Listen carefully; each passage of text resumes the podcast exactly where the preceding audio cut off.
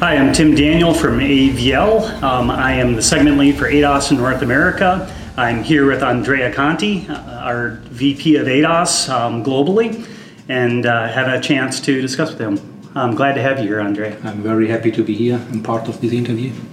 Excellent. So, I had a question for you.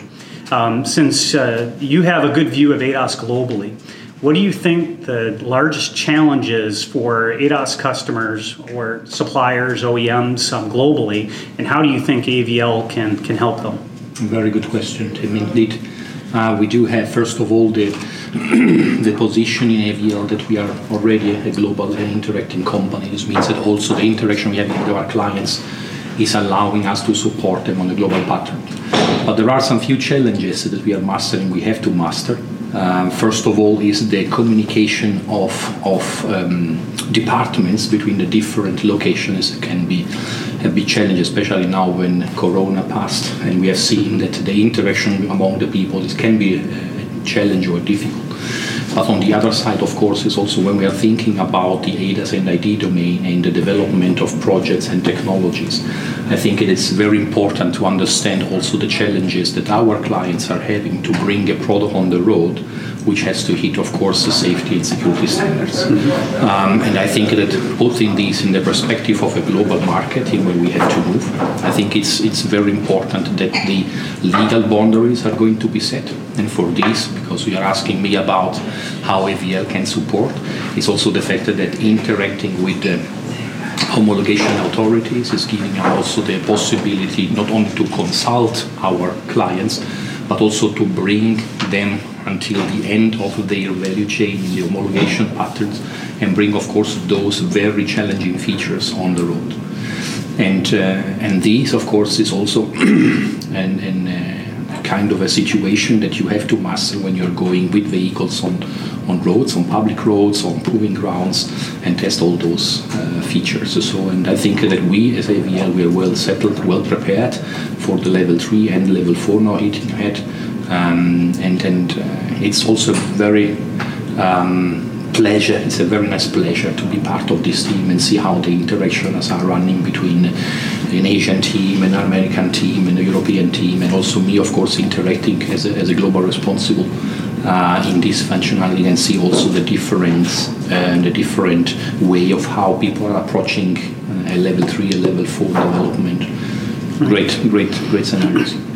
So I know at AVL we can support our customers anywhere from the beginning of a project where you have system definition of requirements all the way through testing um, on the road or on the test track. We have partnerships um, for test tracks. Um, how do you see the GSR regulations in Europe that are coming affecting ADAS globally and uh, the ability to validate um, mm. ADAS systems to go on the public road? Yes, this is one of the major driver of, of our clients. In fact, of course, to bring a product on the road, the function, the features on the road, uh, the regulation pattern, which has been the release, the released in the second loop now on the 6th of July, they are giving a certain uh, boundaries in where, of course, the, the the OEMs and also the tier one have to move and, and could move now. And this was a huge step ahead because compared to the first release, where only some few features have been integrated, now with the second release, it was really a step ahead also towards the safety on, on public roads. Mm-hmm. Um, and and uh, and for us, of course, it was also a chance to leverage our um, internal communication that we are having with our legal department in terms of screening the, the legal requirements and matching our um, test plans, so the DVPs that we are normally um, setting up for our, for our clients, and match those with the with the boundaries of the GSR2. So for this, of course, it's it is a marketed and it is also an, an activity that is not only relevant in Europe, but now, of course, in Asia and in uh, USA as well. Yeah, know I've had a chance to drive um, several production vehicles on the road and, and test out their ADAS systems. And every time I get into a rental car or anybody's car, I enable the features, um, see how they work, compare it to other cars that I've um, driven. And I'd have to say that the standard ADAS features that um, we all use, like lane centering, um, lane keep, um, ACC, are not equal on all the cars. So I see the GSR as a great step forward to standardize and come up with at least a minimum standard of performance for these features, and I think that'll have a lot of value globally. Def- definitely, and this is also a matter of trust in the end consumer. So the people that are driving those vehicles and are trying those functionalities, and especially now the new functionalities that came along with the GSR2, it's also a step for the for the final user of the car, so for the driver to experience, to get also used to those features, and also to get the trust on how to deal with that.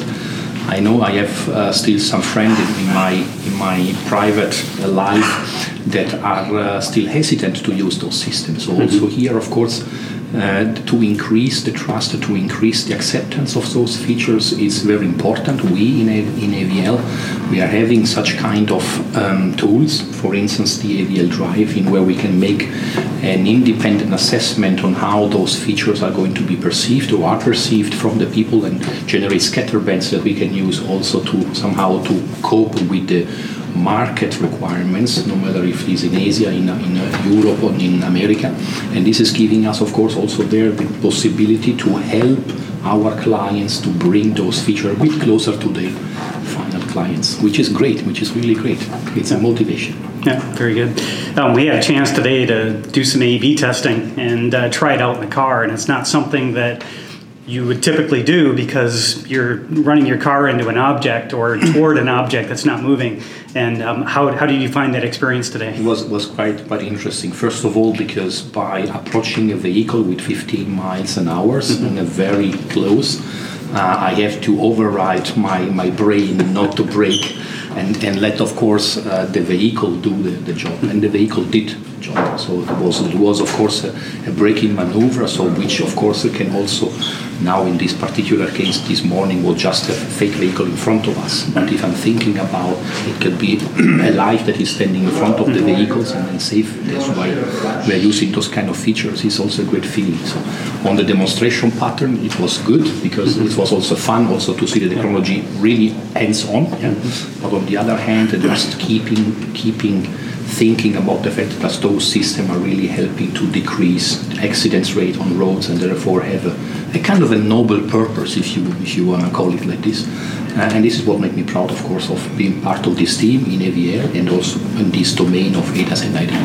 yeah, good. we talk a lot about L3 and L5, L3, L4, L5 SAE levels of autonomy, but you know, when you get down to um, features like AEB, they have real impacts to the public every day. Definitely. So uh, I think we had, I don't know, probably 20, 25 successful events, um, uh, no impacts. And, uh, you know, not only can it save lives, but um, uh, low speed impacts can cause a lot of damage um, to your vehicle that are very costly. Mm-hmm. So it's a very real feature um, that uh, can bring a lot of value to the consumer, whether they realize it or not. And it's always running, yeah, yeah. which is great. And, and the good point is also that for from the AVL perspective, we have also to increase our visibility. We have those great technologies in the company. We have also the teams that are able to deploy those kind of systems.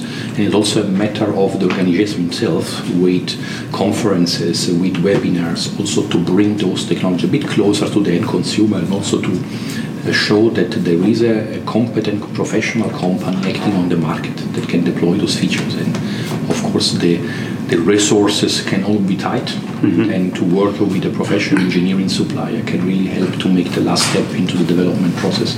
Yeah, yeah. You brought up resources, and that's one of AVL's strengths. We can bring the resources um, of AVL globally to bear on projects and really help our customers out that way too. So that's a, that's a very good point. Yes, and, and this is also something that we are we are mastering in the, in the tight communication. In fact, also the to have the privilege and the honor to be to be here in the US. So also uh, feeding this interaction among the headquarters and, and the uh, AVL US colleagues is also part of the journey that we have to go. And we have to go this journey together, and we have to go this journey not only with our clients and towards uh, let me say the markets, but we have to run this journey also internally and try to make it happen also among the teams. And that's the reason why it's it's good that on a regular basis this kind of exchange is taking place. This is fundamental for the development of the technologies of tomorrow.